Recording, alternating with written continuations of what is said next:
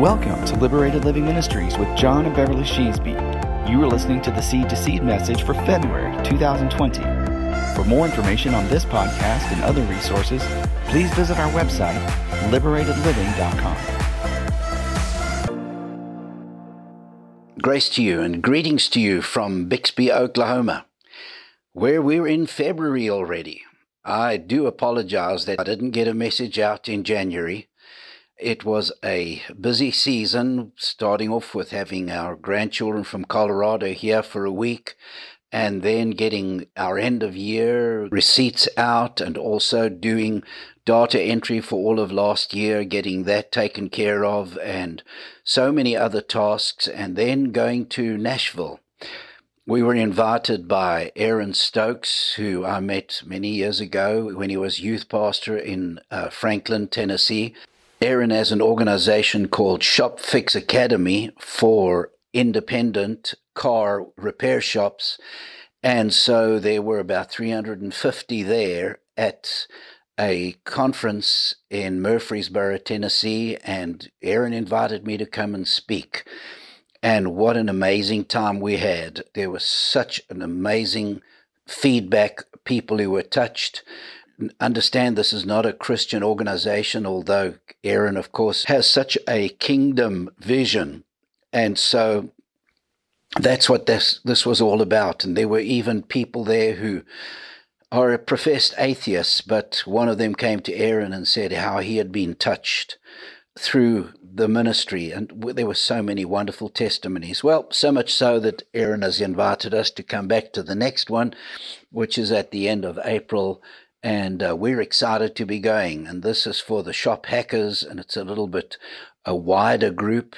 Uh, and so they're going to be at least double the amount there. And I'm so thrilled for this open door to share the gospel of the kingdom in a neutral setting like that, not in inst- any institutional church, and just to tell about Papa and his goodness and his love and his grace.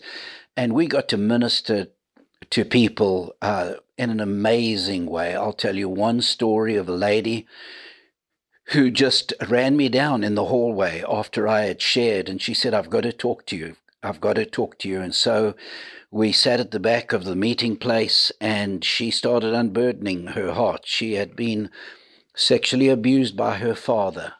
And then what was even more critical to her was she had just recently found out that her 20 year old daughter had also been sexually abused by her father, uh, the, the grandfather, earlier uh, in her life. And it was just devastating. And so we took her through forgiveness and, and what a transformation. Just beautiful to see the power of God and the healing grace of God in a life. So we are looking forward to going back in April and ministering there. It's a new field, it's an open door, and I'm excited about it because I've had a dream for many years to minister into the business community. And Aaron has provided that opportunity, and we're so grateful to Aaron for that. Well, we're into the next message in our series on Know Who You Are. And uh, I'm going back to our passage that we've been meditating on in Luke chapter 17. That's sort of been our launch point from the beginning of last year when I was reading that and on the 1st of January, and I felt the Lord say, You have to know, you've got to know who you are. Let's read from verse 1. Then he said to his disciples, It is impossible that no offences should come, but woe to him through whom they do come. It would be better for him if a millstone were hung around his neck and he were thrown into the sea than that he should offend one of these little ones. Take heed to yourselves. If your brother sins against you, rebuke him, and if he repents, forgive him. And if he sins against you seven times in a day, and seven times in a day returns to you saying, I repent, you shall forgive him.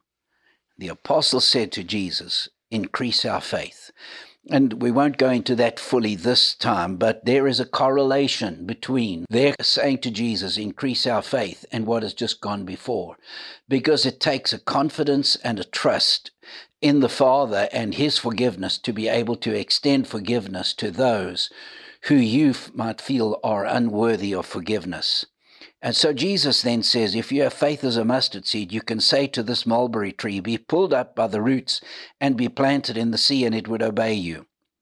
And which of you, having a servant plowing or tending sheep, will say to him when he has come in from the field, Come at once and sit down to eat? But will you not rather say to him, Prepare something for my supper, and gird yourself and serve me till I have eaten and drunk, and afterward you will eat and drink? Does he thank that servant because he did the things that were commanded him? I think not. So likewise you, when you have done all things which you are commanded, say, We are unprofitable servants, we have done what was our duty to do. So he really addresses them in two categories one as a master, who as a servant, and then as servants. And what we're going to see is in this whole area of authority and living as a son and ministering as a son in the Father's kingdom, there are the two roles that we have. We are master, but at the same time, we are servant. And so uh, we're going to develop some of that this month. And then you have the story of the 10 lepers that are cleansed. And now, when he was asked by the Pharisees when the kingdom of God would come, he answered them and said, The kingdom of God does not come with observation, nor will they say, See here or see there. For indeed, the kingdom of God is within you. The message title for this month is Living from the Inside. And as we approach this whole subject of authority, I want you to understand this. It is possible for you to understand your authority and to even function in your authority as a new believer but at the same time not having not have the character to undergird the anointing that can flow through you because of the authority that you have to function as an emissary of the kingdom, as a representative of God's kingdom, and to function in the ministry that Jesus came to perform and committed to his disciples to perform. When he called his disciples in Mark chapter 3, and it's also repeated again in Luke chapter 6. He called the disciples to himself to be with him, and then for him to send them out to give them authority over demons and to give them power to heal the sick. But the first movement was toward him, to be with him. I think it's so important to understand this whole matter of the kingdom of God being established within you in order that it might be expressed through you. Yes, a baby Christian can walk in the authority of Jesus because the authority is given irrespective of who you are. It is not according to your deserving, it is not according to your character, it's not according to your spirituality or uh, your maturity or anything. Authority is given to you.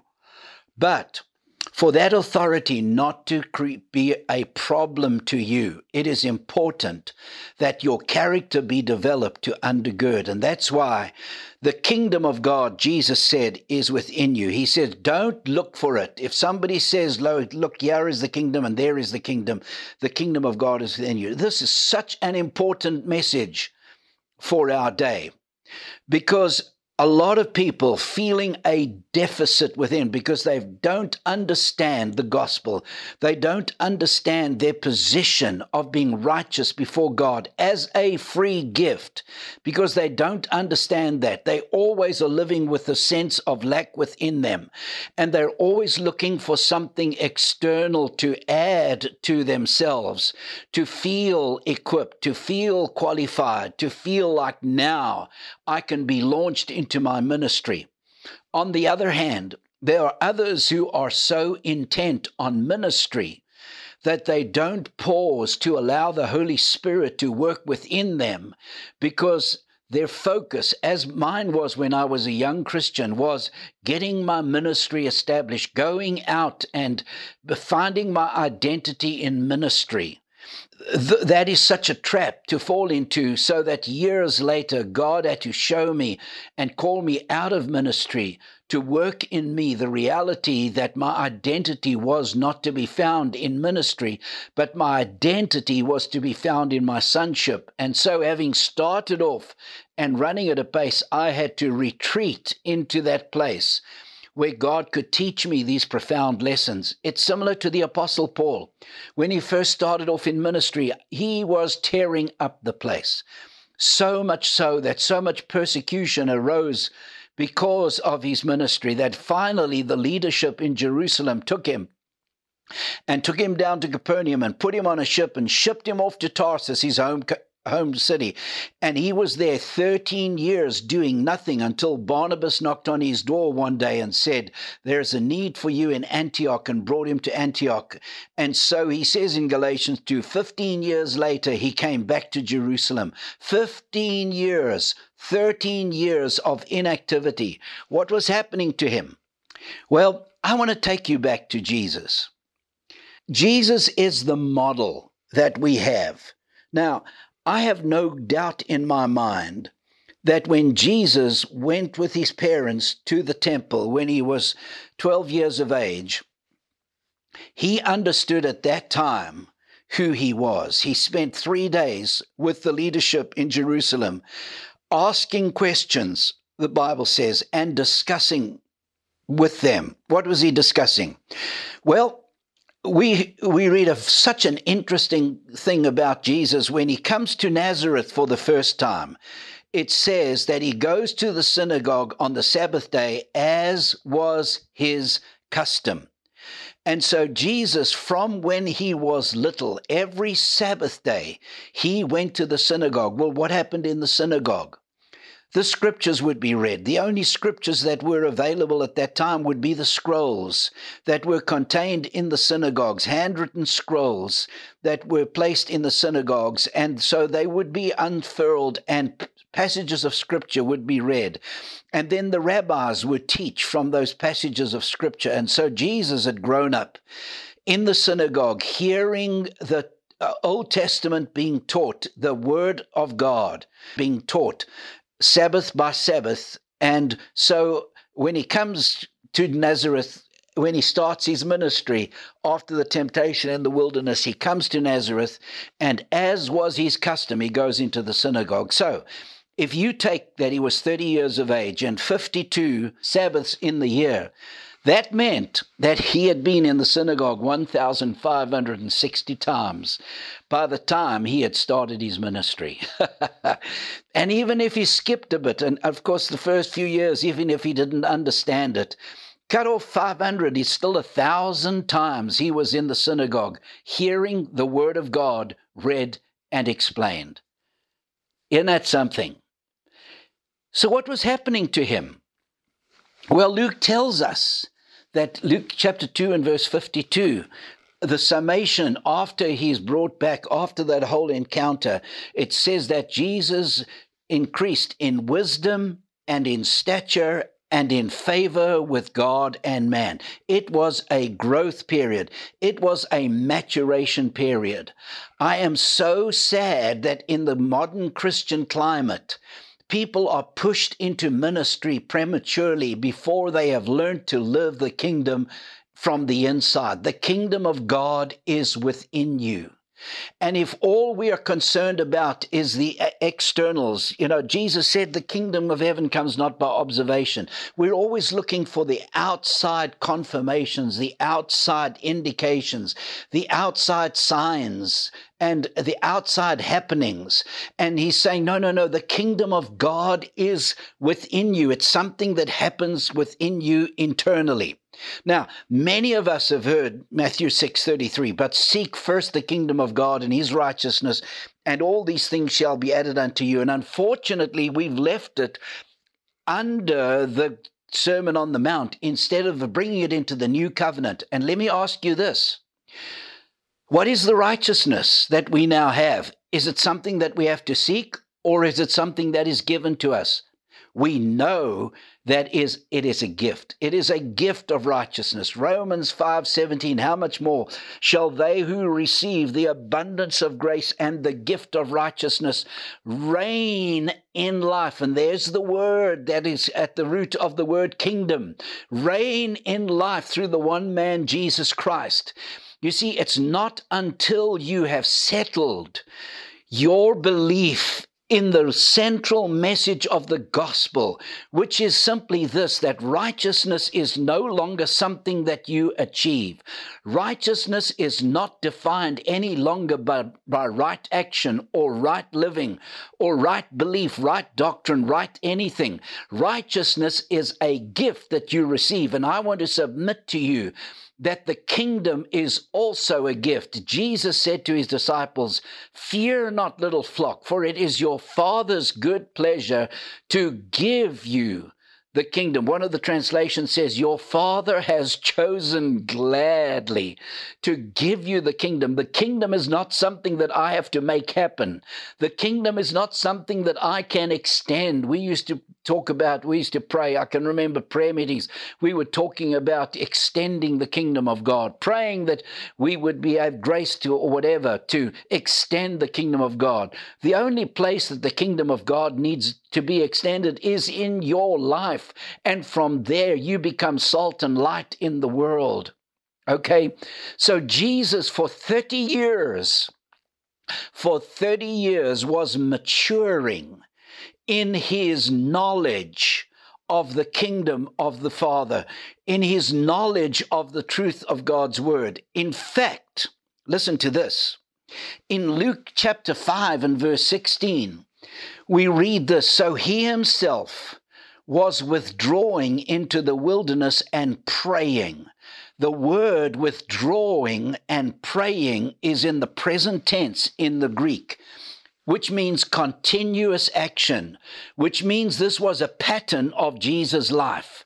Now, do you think it only started when he started his ministry? No, I believe absolutely that this was a pattern that started way back in through his teenage years that often he would draw aside. Now, listen to what this word prayer is in the Greek.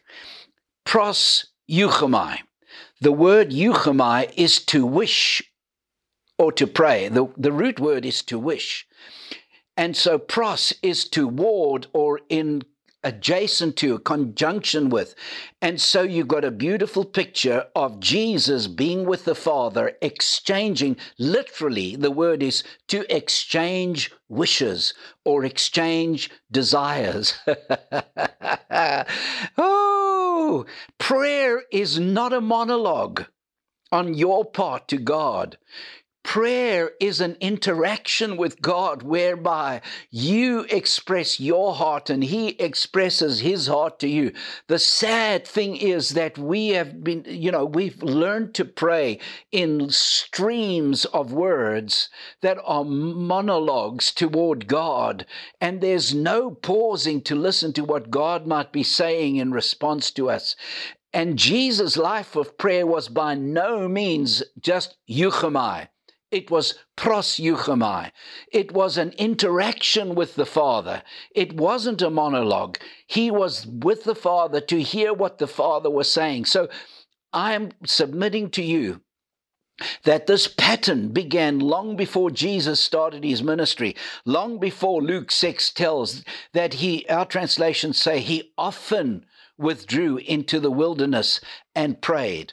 Well, that's to express the, the present tense, that he, it was repetitive, continuous action. He continually withdrew into the wilderness and continually prayed. Why?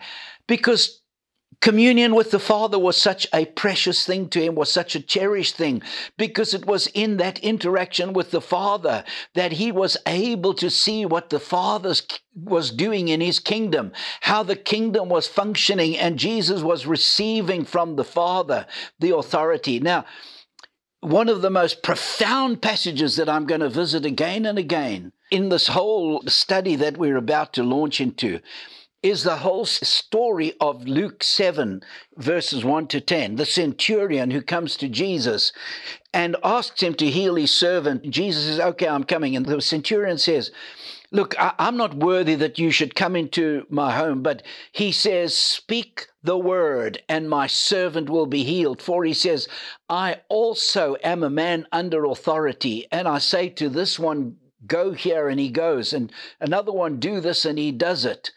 And Jesus responds with that, and he says, I have not found so great faith. No, not in Israel. And you say, what has faith got to do with the whole issue of, of authority? And I want to tell you this it has everything to do with it. I, I'm going to develop it over the next few months.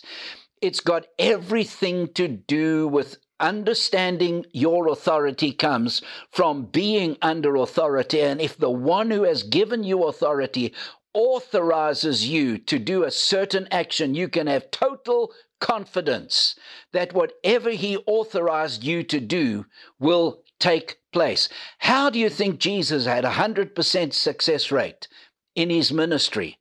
It was because of those times that he spent with the Father, discovering what the Father was up to, hearing what the Father was up to, receiving from the Father his marching orders. You see, you, you get what I'm trying to say the kingdom of God is lived from the inside. It's not this external performance. It's not this external display. It's not all the external actions.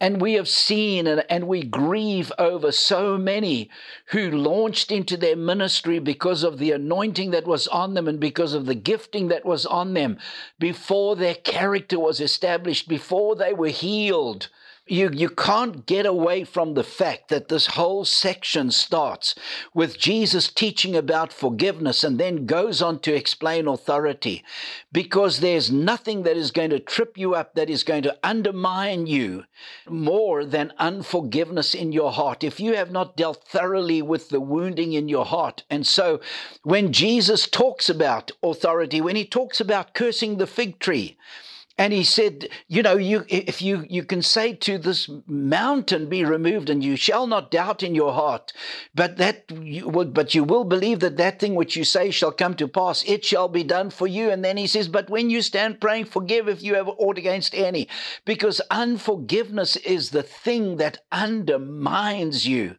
in functioning and living in a maturity of the kingdom of God within you that then gets expressed outside of you.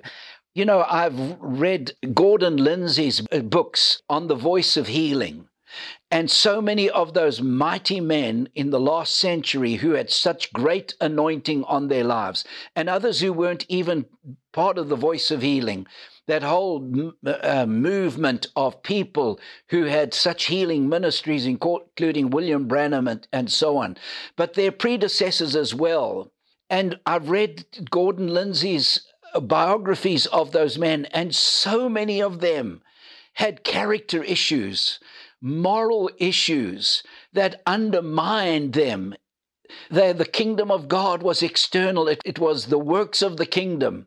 But the work hadn't been done in them. Jesus only began his ministry when he was 30. What was he doing for 30 years? Well, he was going to the synagogue every Sabbath, which was be the only time when he could hear the, the word of God being read, the scrolls being read. And then, I believe, as a pattern of his life, he would steal away to the wilderness to go and commune with the Father.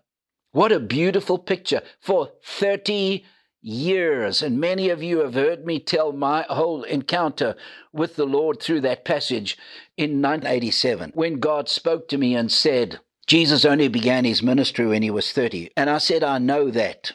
That's a, just a historic fact. And he says, I'm going to take a few years to teach you what that means. And in 1989, he showed me how Jesus' ministry, Jesus ministered not out of his anointing as a Messiah, but out of his identity as a son. He said in John 5:19, the Son can do nothing of himself. He didn't say the Messiah. The Messiah is anointed to do everything. He said the Son can do nothing of himself, only what he sees the Father doing. The whole purpose of this message is to encourage you to recognize the importance. Some of you feel like God has forgotten where you are. You have all these prophetic words about ministry, you have all these pr- promises about what God is going to do. And nothing seems to be happening.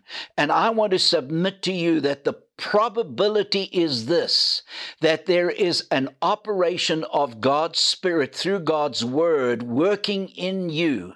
The whole reality of His kingdom being something internal. The kingdom of God is within you.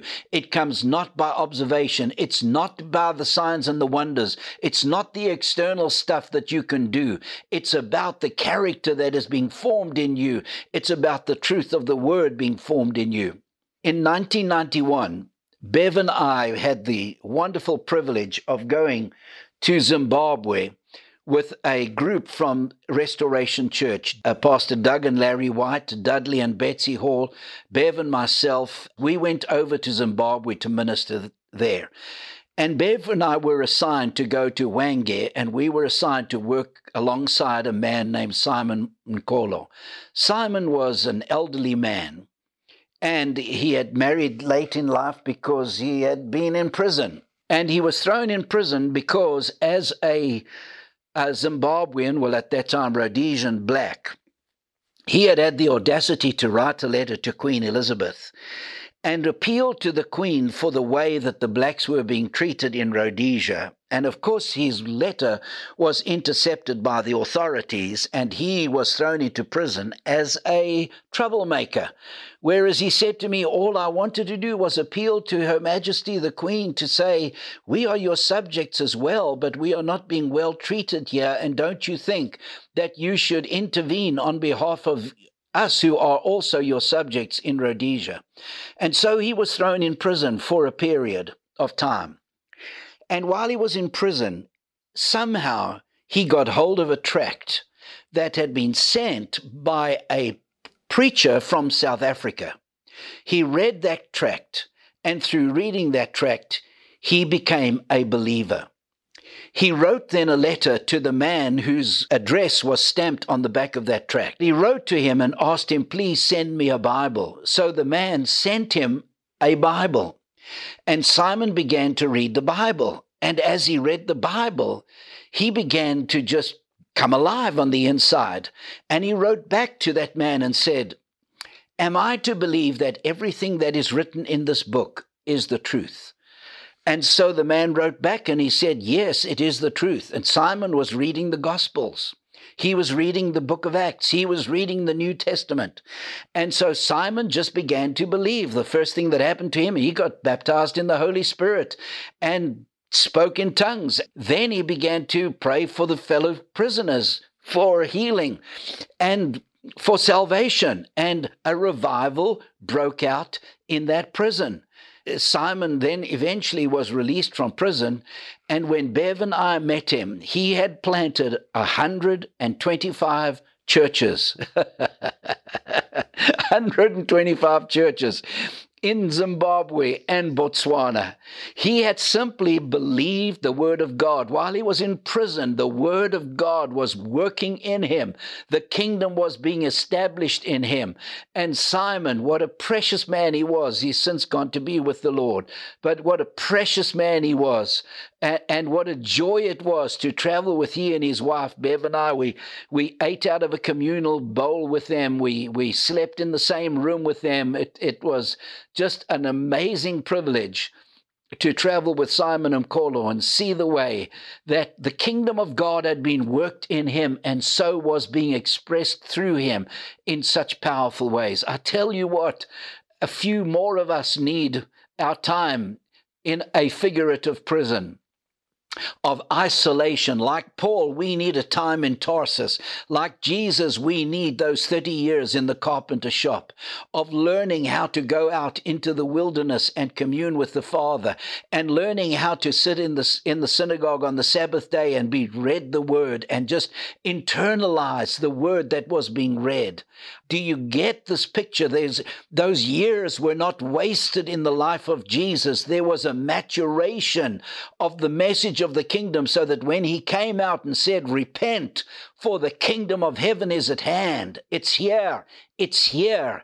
He had, he had so imbibed the gospel, the message of the kingdom, and he knew that the Father would back up the message of the kingdom with signs and wonders. And so the signs and the wonders began. Now, the first sign and wonder is not a deliverance, it's not a healing. It was the turning of the water into wine in Cana of Galilee. You say, well, that's a crazy way to start off your ministry. No, it isn't.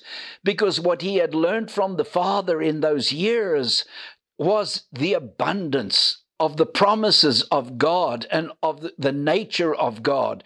And all the grace and mercy that was in his character was revealed to Jesus, so that Jesus could do nothing less than be full of grace and truth. The Word became flesh, John says, and dwelt among us, and we beheld his glory, the glory as of the only begotten of the Father, full of grace and truth. He was the only begotten of the Father. He had discovered the nature of the Father. God seed was within him. And here's what I want to move on to. You were born again. First Peter chapter 1, the last verse says, You were born again, not of corruptible seed, but of incorruptible by the living and abiding word of God. The living and abiding word of God. You were born again of the seed. Just as Jesus was born with the Father's seed in him, that seed was nourished through those 30 years of waiting for the commissioning, for the, the Holy Spirit to descend upon him at the Jordan. And that seed had to grow in him and mature in him and develop in him. And in the same way, you've been born of the same seed.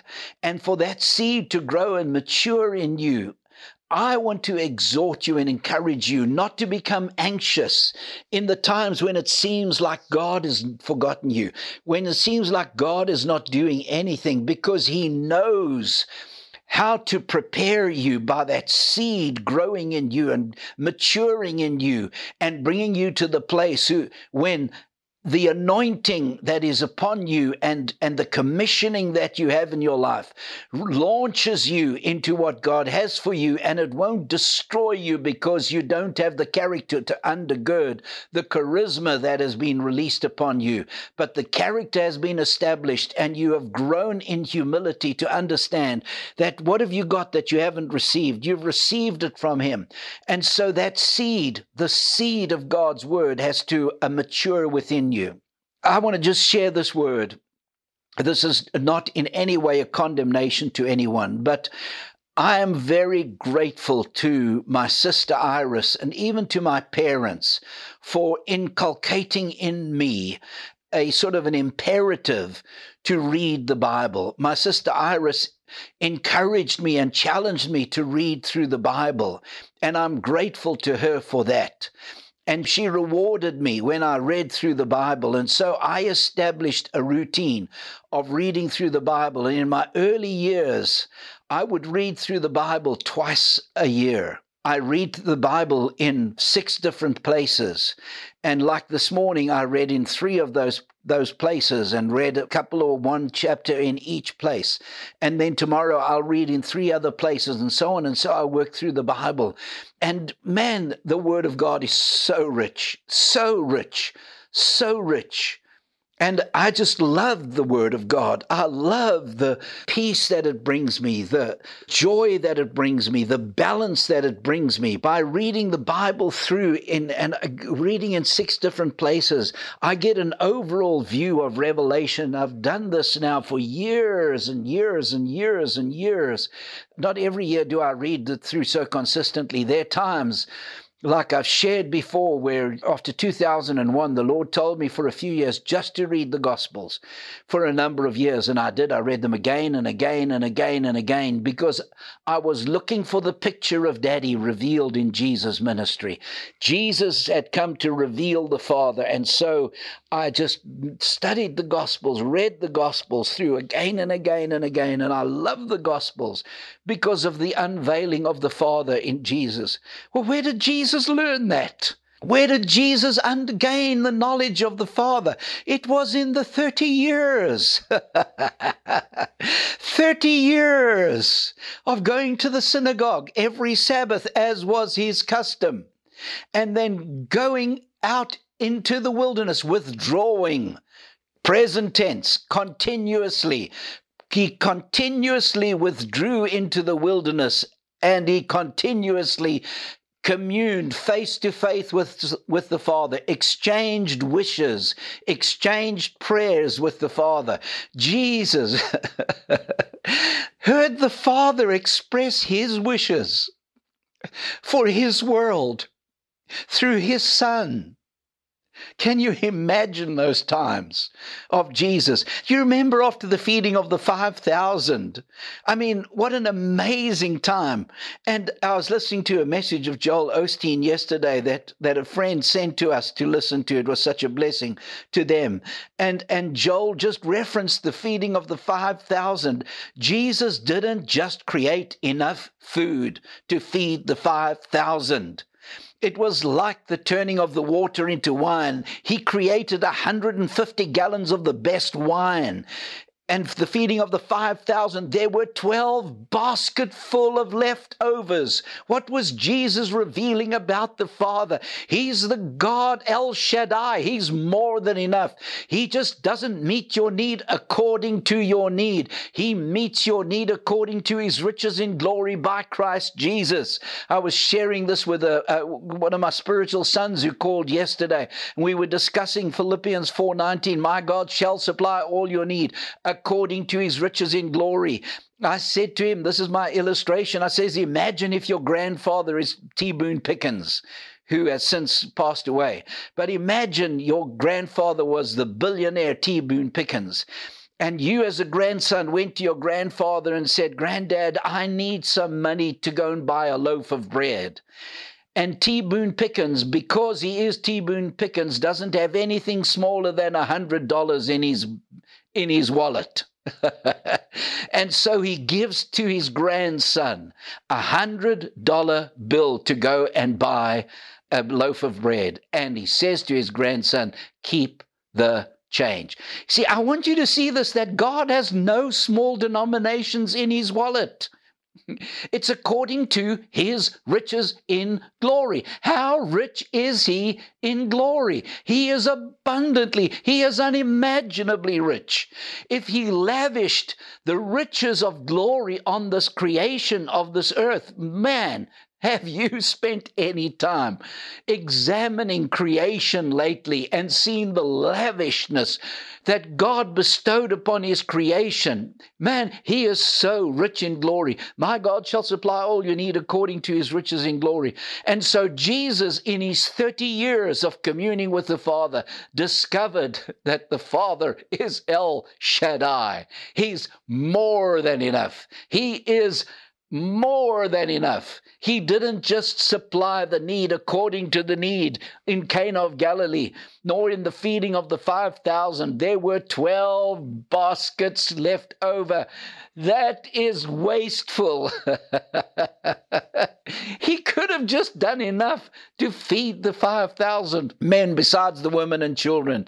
But there were 12 baskets left over. It is a sign of the Father's abundance. Oh, if you, being able to know how give good gifts to your children, how much more shall your heavenly Father give the Holy Spirit and give good gifts to those who ask Him? How much more? How much more? He's the God of how much more. And Jesus had discovered that in His 30 years of communing with the Father, of, of withdrawing into the wilderness and exchanging wishes with the Father. What a glorious, beautiful picture. This is such a heart message for me. This is not a well structured message. It's the burden of my heart that God has been burning in me for many of you.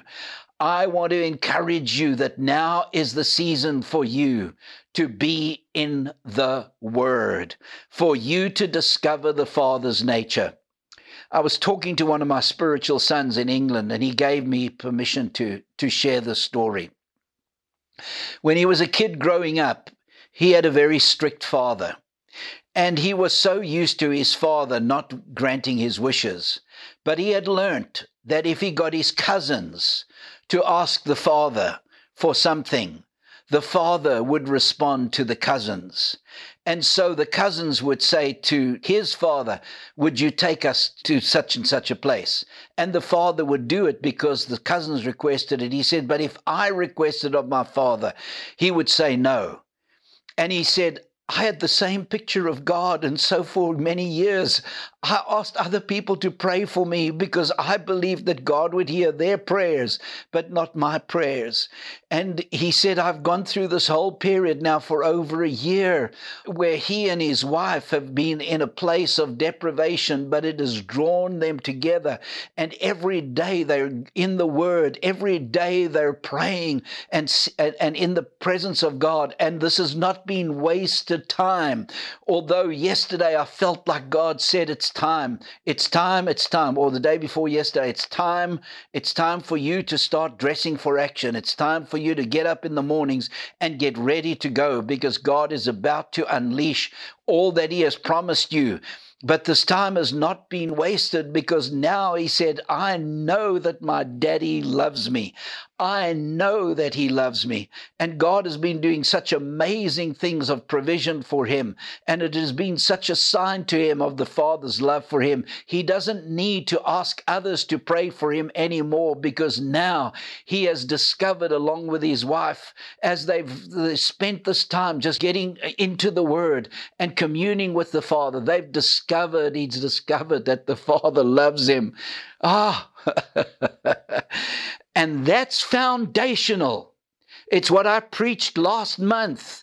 You've got to know your position that you are a dearly loved son of the Father and that the Father loves you and will show you all things that He Himself is doing. Because otherwise, you're going to be faced with a situation where you think, I don't know if it's God's will to heal or not. But if you know that you're a beloved son and you know that when He puts the prompting in your heart, and listen, I'm going to teach this in the coming days compassion if you have a release of compassion in your heart, that's a trigger for the anointing. Compassion comes from the Father, and it's the trigger for the anointing. And so the trigger is going to release the anointing, and the miracle will happen. But you've got to know that you're loved by the Father that you're dearly loved. And so for some of you, you've been sidelined. And, and I was sidelined in ministry. God called me out of ministry in 1989, and that, that was the primary lesson He had to teach me in uh, 1989 that my identity was not found in ministry, but my identity was in sonship. And the importance of that was this that the Father only wanted me to go where He sends me and only to do what He tells me to do, not to go everywhere where I'm invited and every door that is opened. That not necessarily is the Father's will for me to go through those doors. I need to be able to hear the Father's voice so that I go where He sends me to go and I do what He tells tells me to do. Okay, let's use Jesus as an illustration. In Mark chapter 1, Jesus goes into the synagogue in Capernaum and he casts out the demon. And then he goes to Simon Peter's home, and Simon Peter's mother in law is sick, and he touches her, rebukes the fever, and raises her up and she serves them food. And then it says that evening, when the sun was set, the whole city was gathered to him. And the Bible says that he healed them all and he cast out many demons and so on. And then early the next morning, the disciples wake up and there is a commotion outside Simon Peter's home. The whole city, not just the whole city, the whole uh, area has gathered outside because they've heard what happened in the synagogue. They've heard of what happened at sunset when all the people, and it was at sunset because they weren't allowed to travel on the Sabbath day, but can you imagine the gossip that went around? So at sunset, they're able to travel again. And they, the whole city gathers outside Simon Peter's home. By the next morning, the whole countryside is there, and Jesus is missing. And so they find him, and he's withdrawn into the wilderness to pray with to the father and they begged him to come back into the city now i want you to just imagine if it was you if it was me and i have just the previous evening at supper time healed every sick person in a city. He cast out demons out of every demonized person in a city. It's the next morning, and the whole area, the whole countryside has gathered for, to hear me. I would think revival had come. I would be so excited. I would go back and I would just set up tent and I would stay there and say, We're having a move of God. We're not moving from here. But Jesus goes and he spends time with the Father. And they said, Come, because everyone is looking for you. And Jesus said, Let us go into the next village also, for that is why I have been sent. He did not go back into Capernaum. He said, I'm going on to the next village. And you say, That's stupidity. God's opened an amazing door. Look at the opportunity. You see, if you don't have that place of the kingdom of God within you, have this thing on the inside where you're established in your sonship and your relationship and your communion with the Father, you'll be tempted to be seduced by the external things to believe that, ah, this is God's will. This is the kingdom of God. This is where we need to stay. This is where we need to function. This is it. This is God. And meanwhile, God was saying to Jesus, No, son, move on to the next village. That's why I sent you. And Jesus, because of his communion with the Father, was able to leave a prepared place of amazing ministry and go to the next village because he had had a course correction from the Father. Do you see what I'm trying to communicate to you? If you are going to function in the authority of the Father, you are going to need to understand this fundamental thing. Let's go back to the story of the centurion. What did he say to Jesus that Jesus recognized as the greatest faith that he had ever encountered? He had never seen faith like this, no, not in Israel. That centurion recognized one thing about Jesus. The reason Jesus could simply speak a word and it would happen was because he recognized that Jesus was under a higher authority than himself. See, the centurion knew that role. He was over a hundred soldiers. But when he barked an order to those hundred soldiers, they responded, Yes, sir. They stood to attention. They did what he told them to. Was it because of his personal prowess? What was it because of his personal strength? No. A hundred men could have easily overwhelmed him. It wasn't about his personal strength at all. It was about the fact that he had the authority of Caesar and all of the Roman Empire behind him because he was under authority he had authority. I can remember when I was in the Air Force uh, back in 1965. The corporal that was over us was not a nice character whatsoever. He was this thin, skinny little guy, but because he had given authority, we had to obey him. He didn't deserve respect for who he was as a person, but he was respected because of the authority that he carried, because behind him was the squadron uh, sergeant, and behind the squadron sergeant was the sergeant major, and behind the sergeant major was the camp commandant.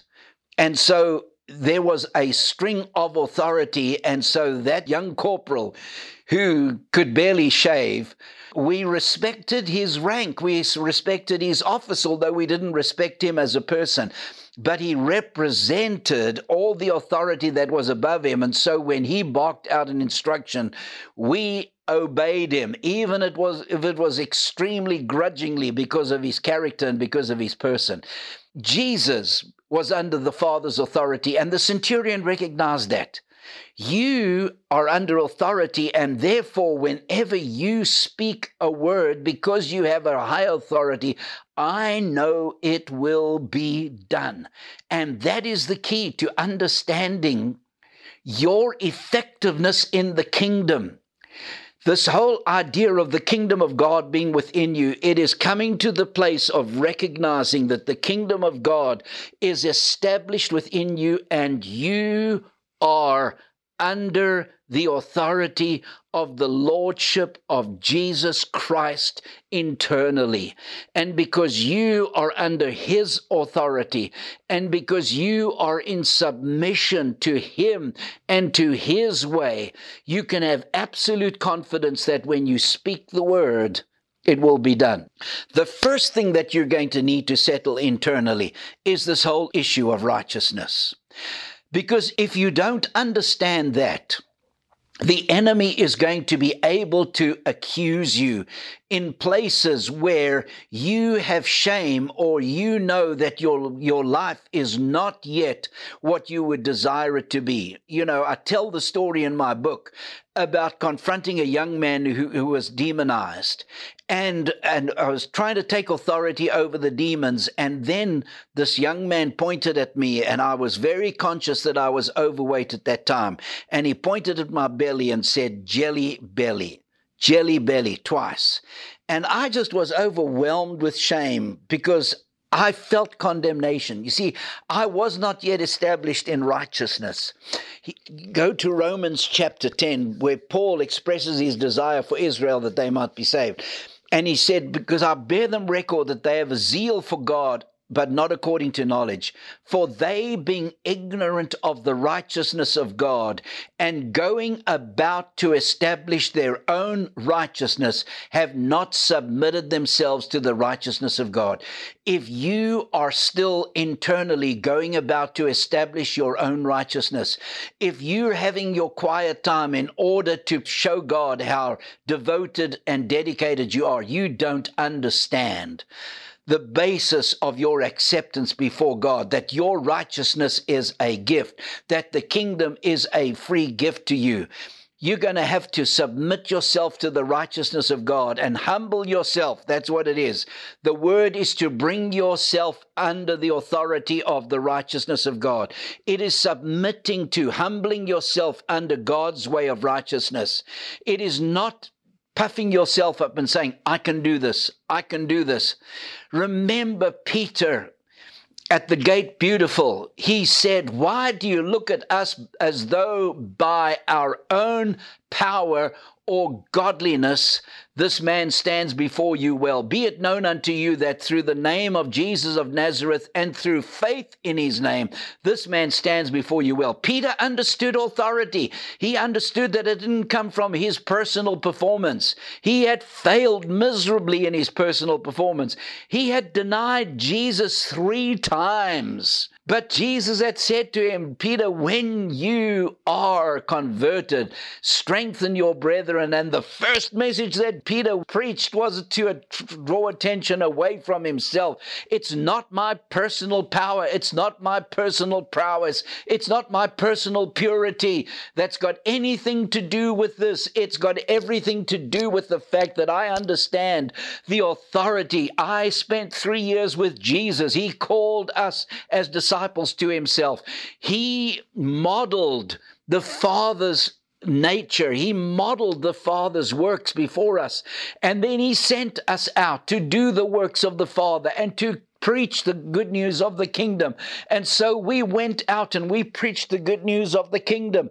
And we saw demons subject to us. We saw people healed. We came back to Jesus and we were so excited with what we had seen. And we reported back to Jesus. And Jesus said, his response was, Let's get aside to a quiet place and rest a while. Let's just go aside with the Father. It's time for us to chill. You see, it's so easy when you're full of the success of ministry to just keep going at it at a pace and let's go. Man, let's go and change the world. Let's and Jesus said, Come, let, let's go aside to a quiet place and rest a while. Jesus, that's so counterintuitive. Surely now you want to send them out again So Go and do more, guys, go and do more, go and do more. No, Jesus said it's time we get away and rest. woo I'm telling you, God's way of the kingdom is not man's way.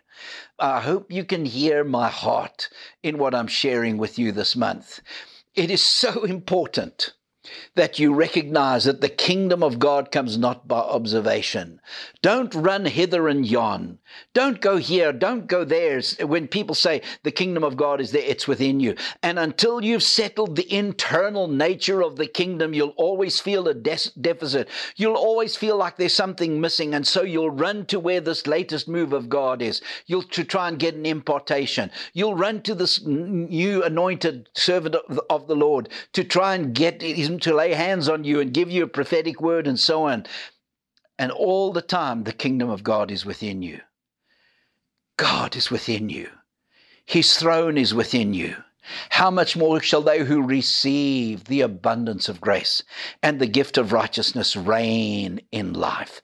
The kingdom has to start within through receiving the gift of righteousness, through receiving his grace within to understanding His grace, allowing His grace to heal you, forgiving if you've got anything against anyone, forgiving, letting go of the stuff of the past, forgiving, forgiving, just letting it go.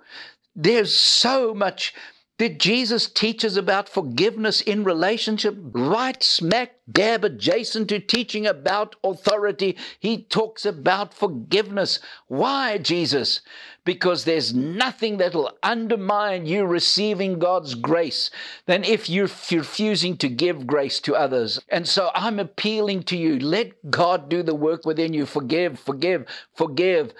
And I'm telling you, some of you need to forgive God. Some of you need to forgive God because I just know that I'm speaking to some of you that feel like God has forgotten my address. God has forgotten where I'm at. God has given me all these promises and none of them seem to be working. And you've become disillusioned. You've become disappointed in God because where is He? Where is the fulfillment of the promises? Where is the ministry that He's promised you?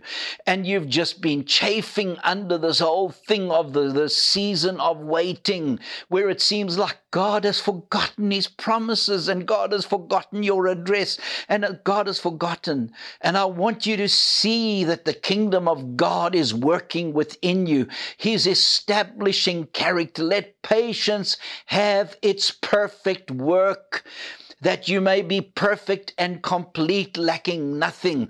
The trials that you've gone through have been the trial of your faith is producing patience and allow patience to have its perfect work. Today, as you're listening to this, my prayer for you is that where you have chafed because God doesn't seem to be fulfilling His word, you will just come to the place of submission. Just submitting and saying, God, I submit to your authority within me.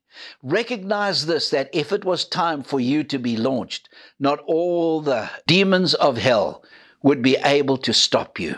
Not all the powerful men in this world would be able to stop you. He's disarmed principalities and powers. So if things aren't happening yet, it's because it's not yet the Father's timing. You're still in your 30 years for Jesus, or your 13 years for Paul, or whatever season of others have experienced of waiting for the launching of the Father into their ministries. Do you think that Jesus would have been able to withstand the temptation in the wilderness? Listen, after 40 days and 40 nights of being without food and without water he was hallucinating. When he saw those pictures, they were appearing real to him. Stones being turned into bread, of throwing himself down off the temple and all the angels coming to scoop him up and then showing him all the kingdoms of the earth. He was seeing those pictures in, I, I believe, in a hallucinatory state. But how did he respond to those temptations? It is written. Where did he learn that? he didn't have a Bible. He was in the synagogue every Sabbath. He was hearing the word of God. It is written. It is written. 1,560 times he had been into the synagogue in his 30 years. let the word of God, let the word of Christ dwell in you richly. And this is beyond just the reading of the Bible, but I'm exhorting you to get into reading the book that God has left us. It's such a rich treasure, but understand that God is not limited to just the, what is written on those pages. He wants to commune with you. When Paul wrote to the Colossians and said, "Let the word of Christ dwell in you richly," Colossians 3:16. They didn't have the New Testament. They didn't have the Gospels. What was the word of Christ to them? It was the Rhema word that the Holy Spirit brought to them. So recognize it's not simply reading the Bible, but it's allowing the Holy Spirit to teach you truth. But at the same time, it's so important.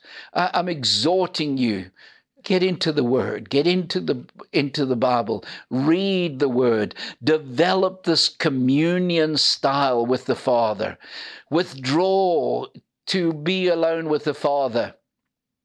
My times are when I just get alone with the Lord and drive. Special times where He and I are alone. On my tricycle, I've got a three wheel tricycle that I go out, and man, has God spoken to me when I'm out on my trike. I get out every time the temperature gets above 40 degrees.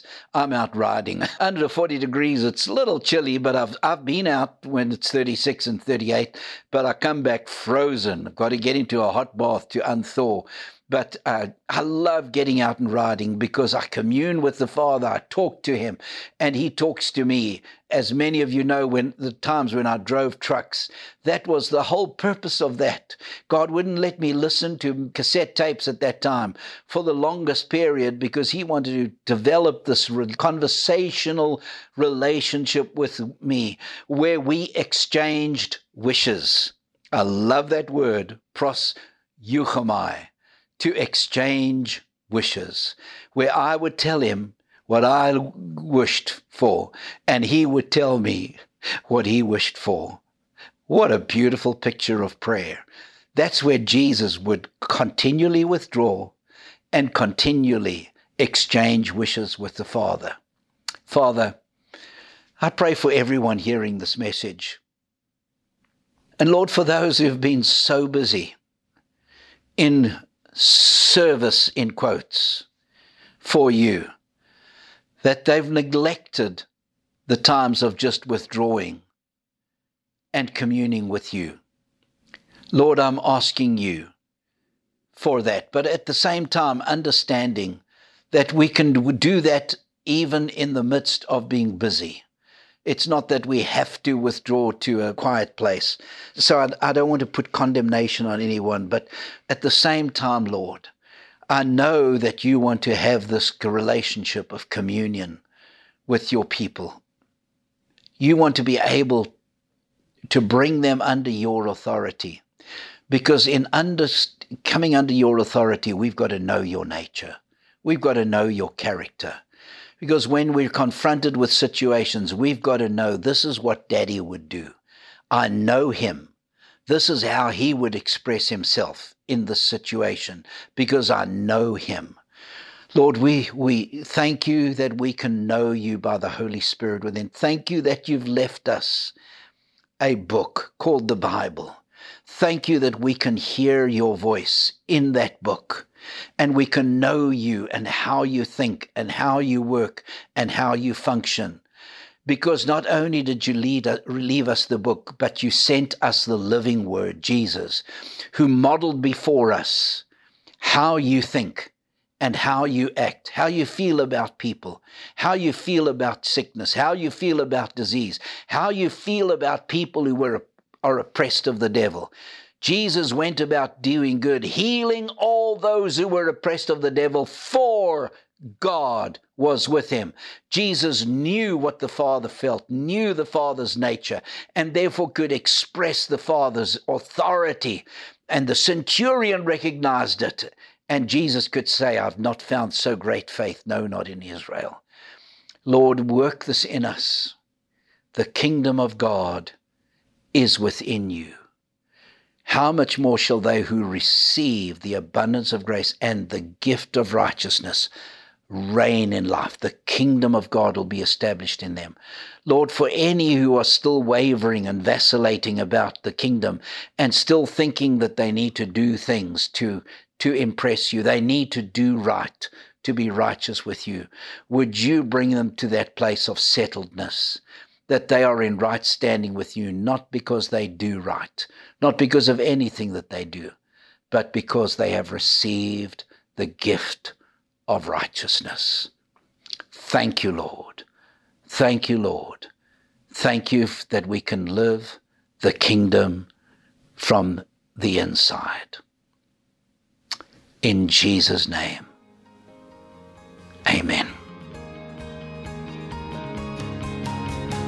This is the conclusion of this message. You've been listening to the ministry of John and Beverly Sheasby. For more information on this and other available teachings, please visit our website at www.liberatedliving.com. God bless you, and thank you for listening.